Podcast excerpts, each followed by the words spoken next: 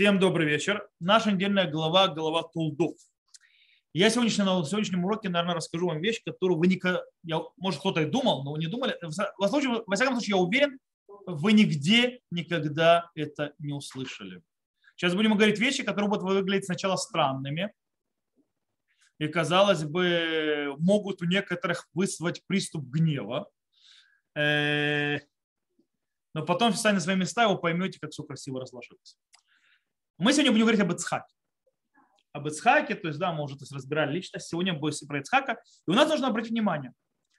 Вся жизнь Ицхака, вся жизнь Ицхака, нашего праотца, находится в голове Толдут. Вся. Это напротив, допустим, жизни Авраама, которая распределяется на три главы. Лехлеха, Ваера и Хайсара. Или жизнь Якова вообще, начиная с главы Ваице и до конца книги Бариши, до главы Вайхи.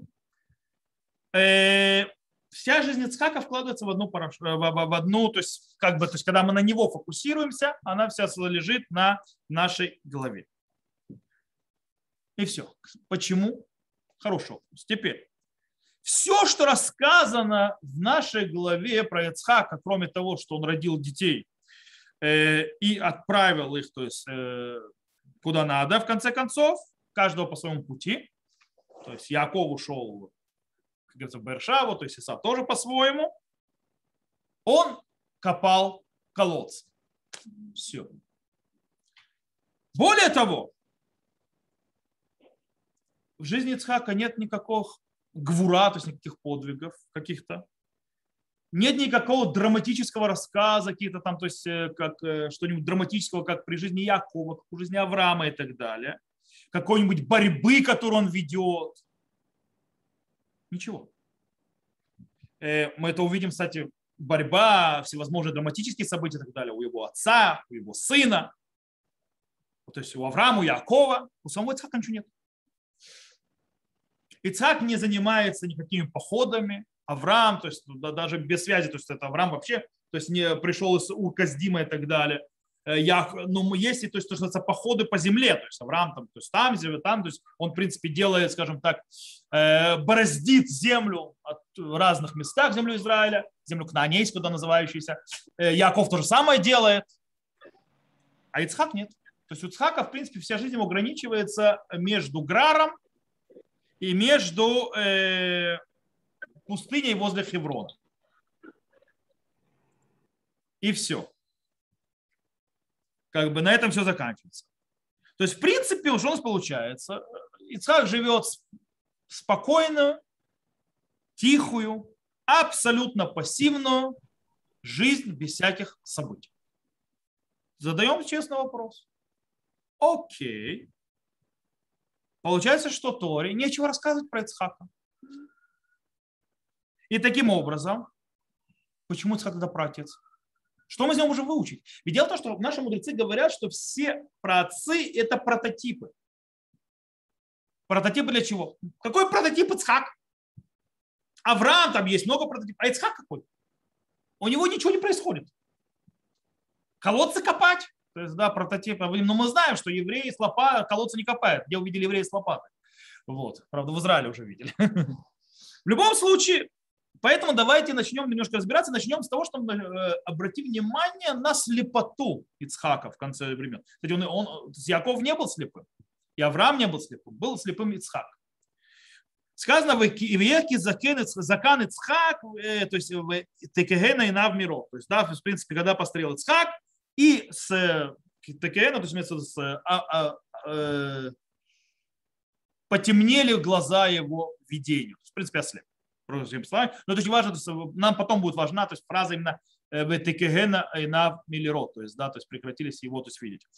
Итак, у Ицхака без всяких вопросов, естественно, была проблема со зрением. Причем это проблема, которая привела к тому, что Яков смог получить благословения, которые вроде бы предназначались к Исаву. Но, в принципе, кроме физической проблемы, у Ицхака есть другая проблема.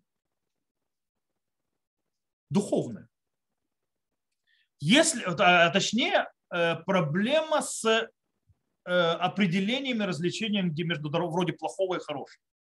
То есть, пример, он должен был кроме того, что ощупать, то есть по лицу, то есть, да, он должен быть определить, то есть разница на характер между двумя его сыновьями, между Исавом и Яковом, то есть, и в принципе, Яков в его поведении, когда он приходит и выставляет себя за Исава, Яков должен был сразу понять, кто это, Ицхак.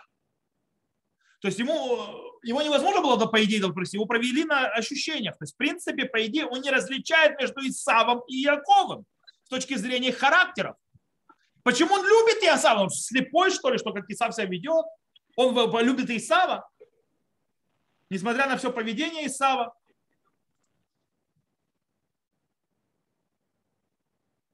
А Яков, то есть, на втором плане, что Рия заставляет Ривку, в конце концов, делать всякие манипуляции. То есть, по идее, есть проблема. Таким образом, получается, он был действительно слеп. То есть, да, он был слеп, то есть, в двух поставках, и психологически, то есть, да, слепой, и физиологически. Кстати, до этого есть доказательства текстуально, что это так. Как мы это можем видеть? Смотрите, обычно, то есть, и что это именно вот эта вот слепота, две слепоты, физическая и психологическая, то есть, то, что называется, духовная, так называемая, они так, делали так, что Яков получил благословение от отца. Где у нас есть доказательства этому текстуально? А сейчас покажу. Обычно Тора, когда приводит какой-то очень важный факт, который нам важен для понимания фона рассказа, она его приводит, скажем так, не в начале рассказа, а как бы так идет сначала начало рассказа, и в тот момент, когда для прояснения ситуации нужно понять какой-то факт, Тора приводит. И потом идем дальше. В наше время это называли, то есть это от, скобку открыто, то есть называется сноска. С, то есть, да, то есть, обратите внимание. Например, тот же рассказ, который мы прочитали про ангелов и Сару. То есть сначала ангелы пришли, начали говорить, поговорить того, что Сара родит. И перед тем, как Сара будет смеяться, как бы упоминается о том, что и Сара, и Авраам старые, то есть они же как бы уже физиологически, по идее, не могут родить ребенка. То есть, как бы, это называется иарат агав. То есть, да, то есть, как бы, а почему Сара смеется? Вот поэтому. Но это не с самого начала рассказа. Это как бы рассказ идет, и то вдруг мы упоминаем. Что у нас подходит здесь? Очень, очень, э... Кстати, есть у нас еще один пример. У нас, допустим, когда идет рассказ про прошлой недельной главе, то есть, да, у Ривка, были Ривка, ах, вы шмо Лаван. То есть, да, то есть, как бы, идет рассказ про Элиэзера, Ривка и так далее, и вдруг упоминают, а, кстати, важная эта вещь, а у Ривки есть брат, его зовут Лаван, потому что он потом входит в разговор, откуда он взялся. Вот, э, так выходит там. В нашем случае очень интересно. Нет, у нас рассказ начинается со слепоты Ицхака. То есть все начинается с того, что Ицхак, то есть постарел Ицхак, и он, то есть, ослеп. И только потом начинается вот этот вот рассказ, что он посылает Исава принести ему дичь, чтобы он просто благословил его и так далее. По идее, если мы хотели бы объяснить, что вся проблема, то есть все это, то есть Яков смог обмануть Ицхака, потому что он физически был слепой, тогда бы дело так, то есть он послал Исава и так далее, а потом, то есть я, перед тем, как Яков придет, то есть на обман, Тора должна была упомянуть, а, а Ицхак постарел и ослеп. А, тогда понятно, как он смог обмануть.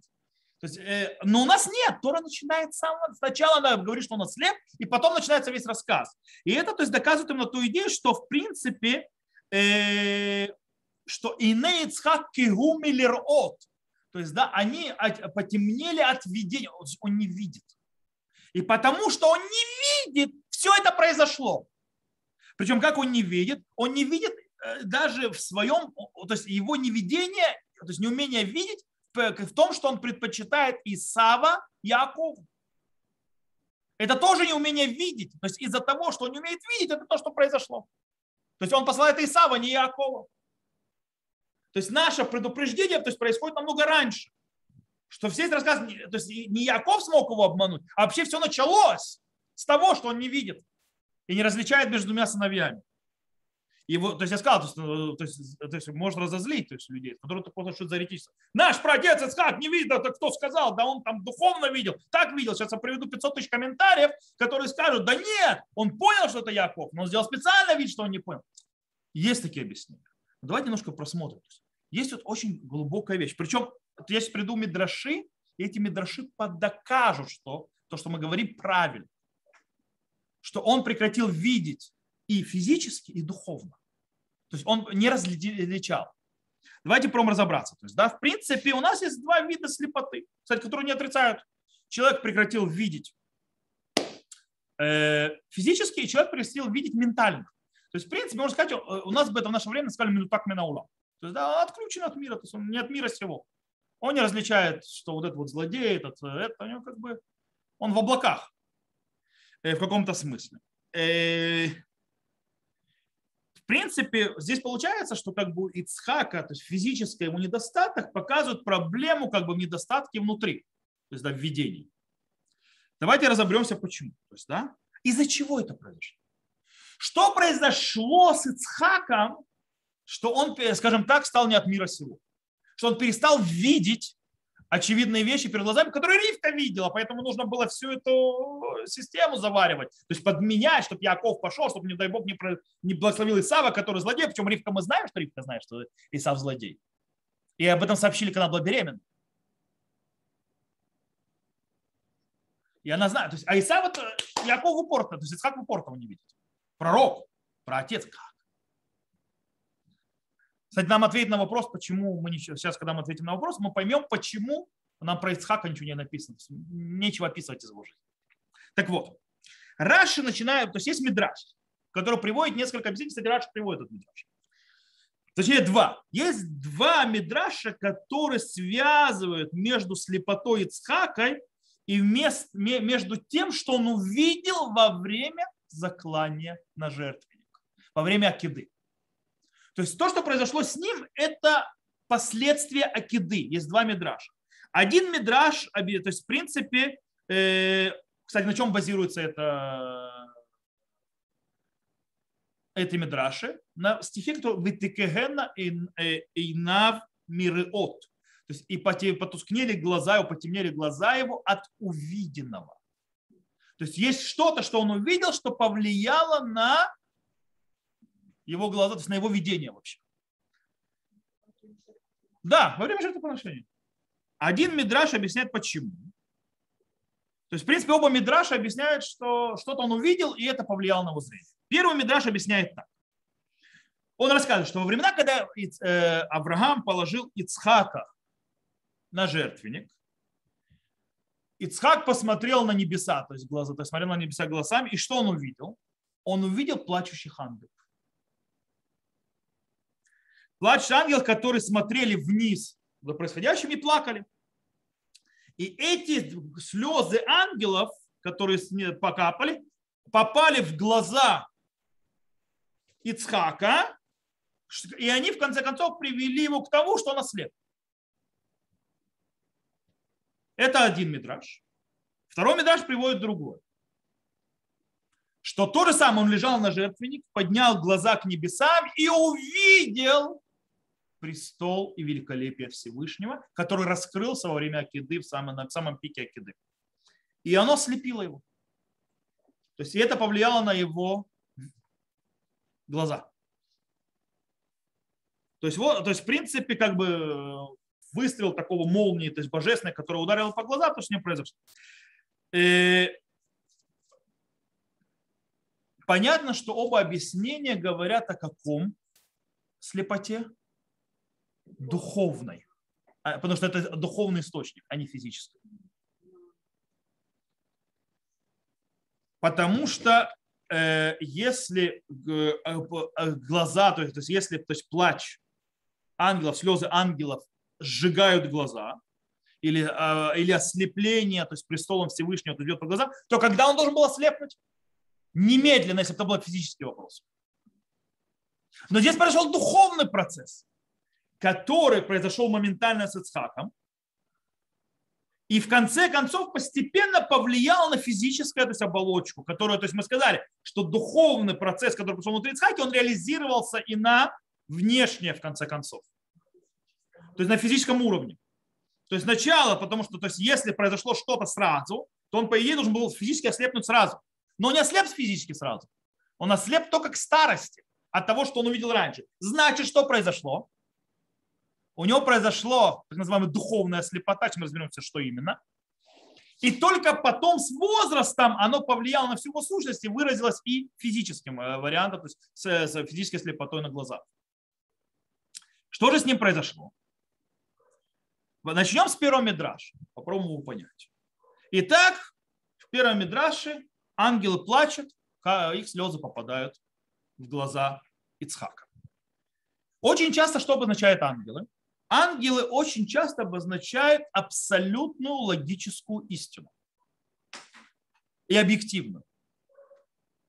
Откуда мы это знаем? Это всякие разные силы. Мы это знаем, допустим, есть у нас известный пример. Мидраш, который расскажет, что когда Всевышний захотел создать человека, а там были, то есть каждый говорил, то есть ангелы за и против было, и там была истина, которая сказала, что не, не создавать человека. То есть как бы типа он с ангелами совещался, то есть ангелы другой создавать, а другой не создавать. И истина пришла сказать, не составлять, не со, не, его не создавать. Почему? Киумале шекер. Он полон вранья, полон лжи человек. В принципе, вполне рациональный, объективный повод. Что делается Всевышний? И Рыжий сказано, что Всевышний взял паймет, вышли хуто, а, то есть эмет арца, то есть сбросил э, истину на землю. Это очень логичное объяснение. То есть, да, то есть ничего не объясняя, Бог. Это называется, движение называется вафальпихен. И несмотря на это, я создам человека. Таким образом, э, здесь же происходит то же самое и на Акеде. Что делают? Кстати, это мидраш Бариши Раба, то есть, да, который говорит, что арелим махмухим, то есть, да, то есть ангелы говорят, это ненормально, что здесь происходит, как отец приносит жертву своего сына, то есть, да, что здесь происходит и так далее, и несмотря на все это, Всевышний продолжает это дело. То есть, в принципе, что происходит? Слезы ангелы символизируют объективную трагедию жертвоприношения. Объективно это трагедия. Они плачут, как бы ангелы, видя, как отец приносит жертву сына. То есть Ицхак пережил и испытал полностью вот этот вот грусть и боль ангелов, то есть то, что слезы капают, которая разрывает изнутри. То есть он присоединился к тому, что чувствует ангел. То есть это то, что называется слезы, их попали ему в глаза. Ицхак, он жертва, добровольная. Он согласился с отцом, но в конце концов жертва своего отца.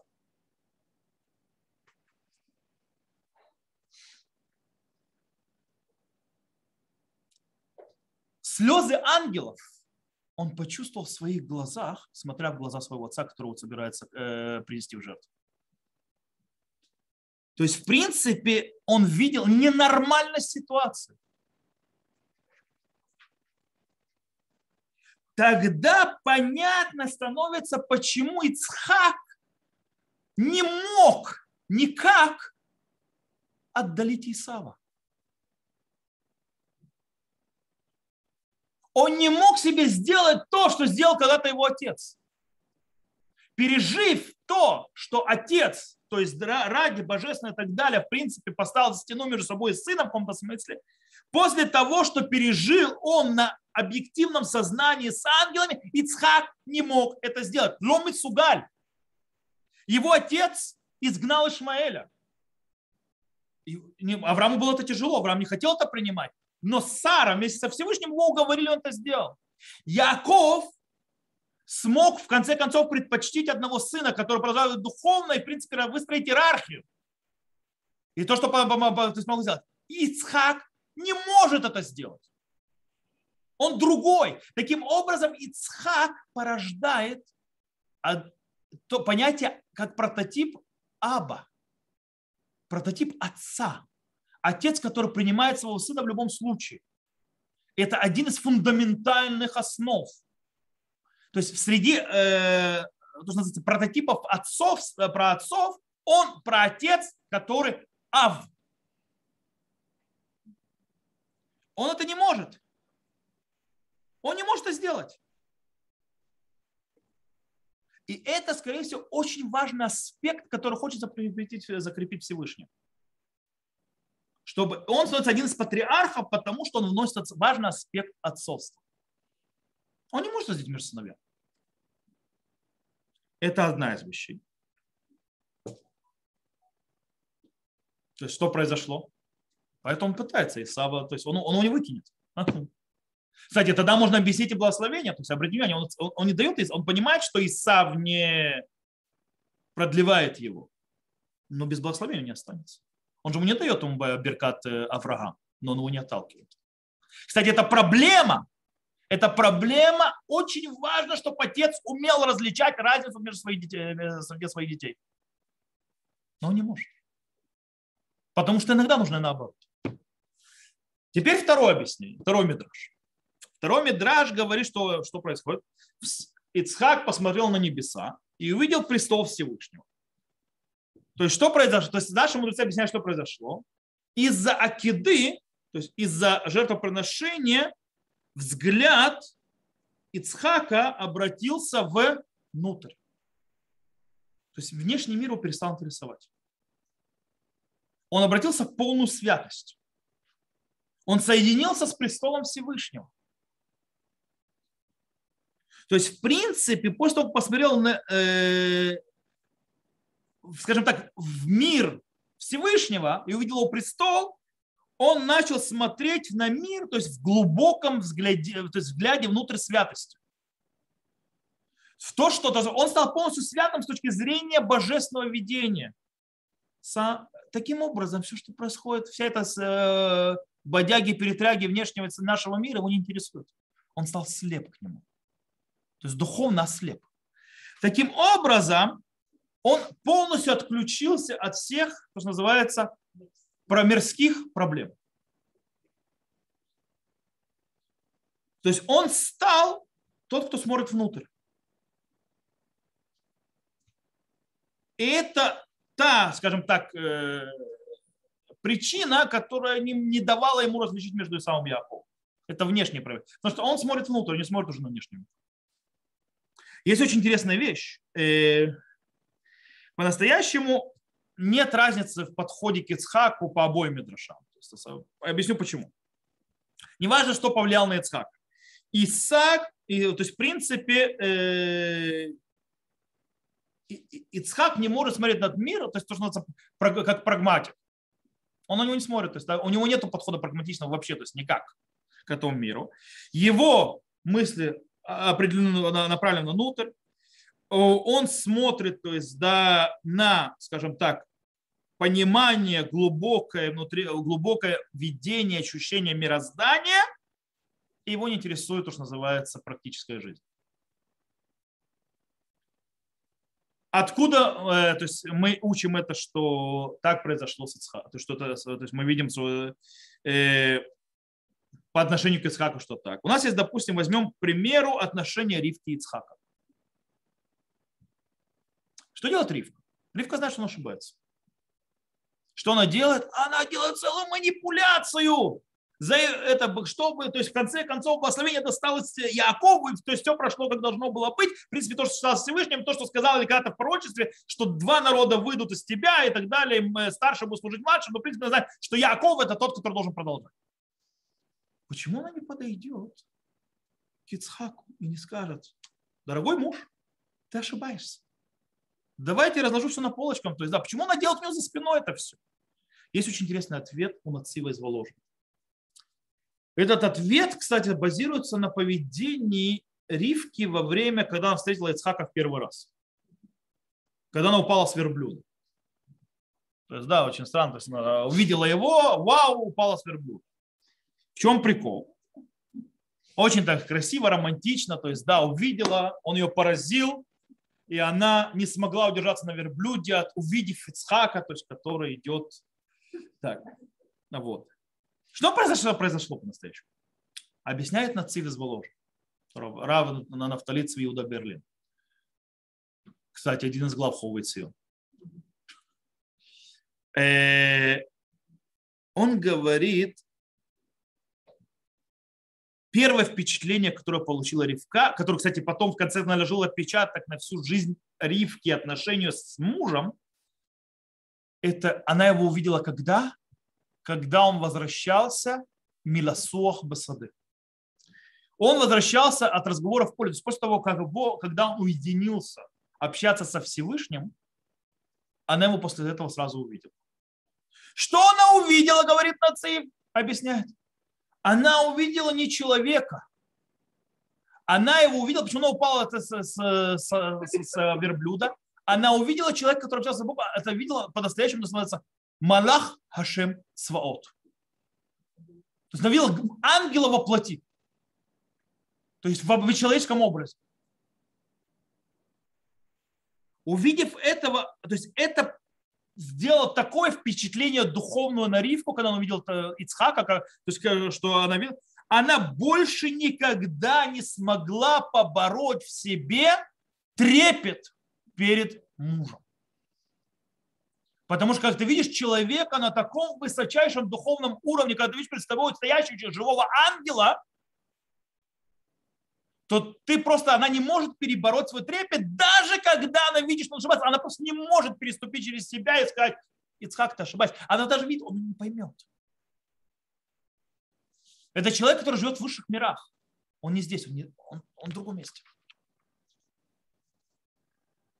И это проявляется именно самой мощной, самая мощная вот эта вот идея проявляется именно то, что ничего, про то, что не рассказано в Торе. Действительно, что есть рассказать о жизни Ицхака? Этот человек не живет практической жизнью. Этот человек весь находится, он не занимается вообще устроением и упорядочением внешней жизни в этом мире. Он весь живет в внутренних мирах, в мирах святости. Поэтому, кстати, это очень важный этап. Это очень важный этап и очень важный прототип для становления еврейского народа. Как отец, то есть он отец, который не отдаст сына, с одной стороны. С другой стороны, он также занимается постоянно развитием, то есть духовным. И поэтому нечего рассказывать. Ты что-то расскажешь. Но есть очень интересная вещь. Есть одно, что он таки да делает. Что он делает? Копает колодцы, а самое главное – раскапывает те колодцы, которые копал его отец, их засыпали. Что это значит копает колодцы? Он, э, то, что называется,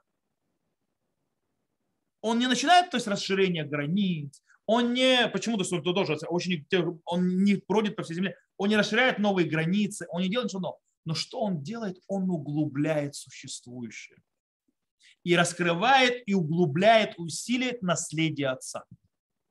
Ведь дело в том, что важно захватывать, важно распространять, важно это, но еще важнее углублять. Потому что если мы не будем углублять, укоренять, то то, то что сделал тот, кто это развивал и продолжал, оно все погибнет, оно все уйдет на смарт.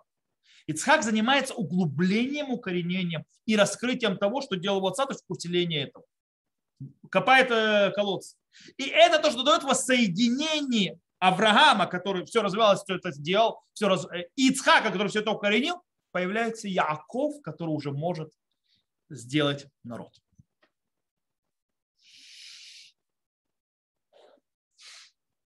Это то, что называется, Авраам, кстати, говорится, он гар, то есть да, он гора.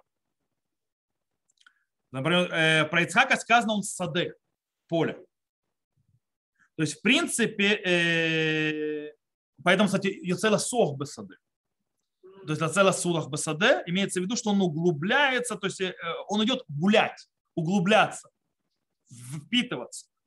То есть, в принципе, Ицхак тем, что он полностью, то есть, скажем так, углубляется, то есть, зацикливается в каком-то смысле, на кисе кого, то есть на престоле Всевышнего, то есть он, он был, лучше всего подходил. Он зациклился на престоле Всевышнего, то есть да, он углубился в видение миров, по этой причине он больше всего подходил к чему?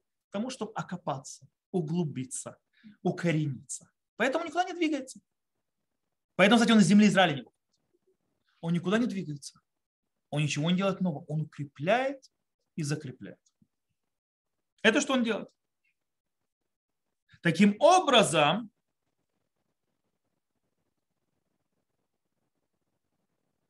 благословение, которое попадает к Якову, оно попадает не, скажем так, несмотря на слепоту Ицхака, оно попадает ему от благословения из-за слепоты Ицхака.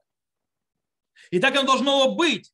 То есть, да, это еще, то есть, у этого нет ограничений. То есть из-за того, кстати, благословение намного более мощное по причине того, что он углубляется настолько в святость, поэтому должно было так произойти. Без этой слепоты не было бы всего этого. И это очень важно. Теперь э, вот это вот понимание Ицхака и его личности, оно как раз ставит, то есть, вот, то, есть, то, что говорят наши мудрецы. Наши мудрецы говорят, каждый из праотцов, он автипус, он прототип.